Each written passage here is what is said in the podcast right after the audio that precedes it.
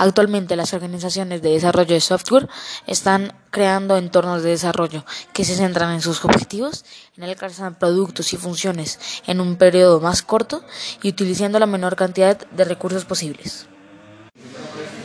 Sin embargo, el riesgo de avanzar demasiado rápido sin un proceso de seguridad adecuado deja a la organización abierta a la aplicación con funcionalidad del cliente, fallos del software, del software o seguridad, que son factores claves que impactan fuertemente a la economía.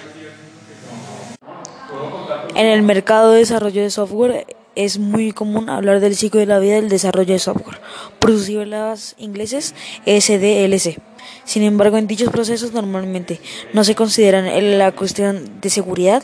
Ya hace unos años en el mercado se introdujo el concepto de Segure SDLC, es decir, que se incluyó sobre los modelos conceptuales la implementación de distintos análisis de seguridad en cada una de las etapas del proceso que incluye el desarrollo y del mantenimiento de una aplicación.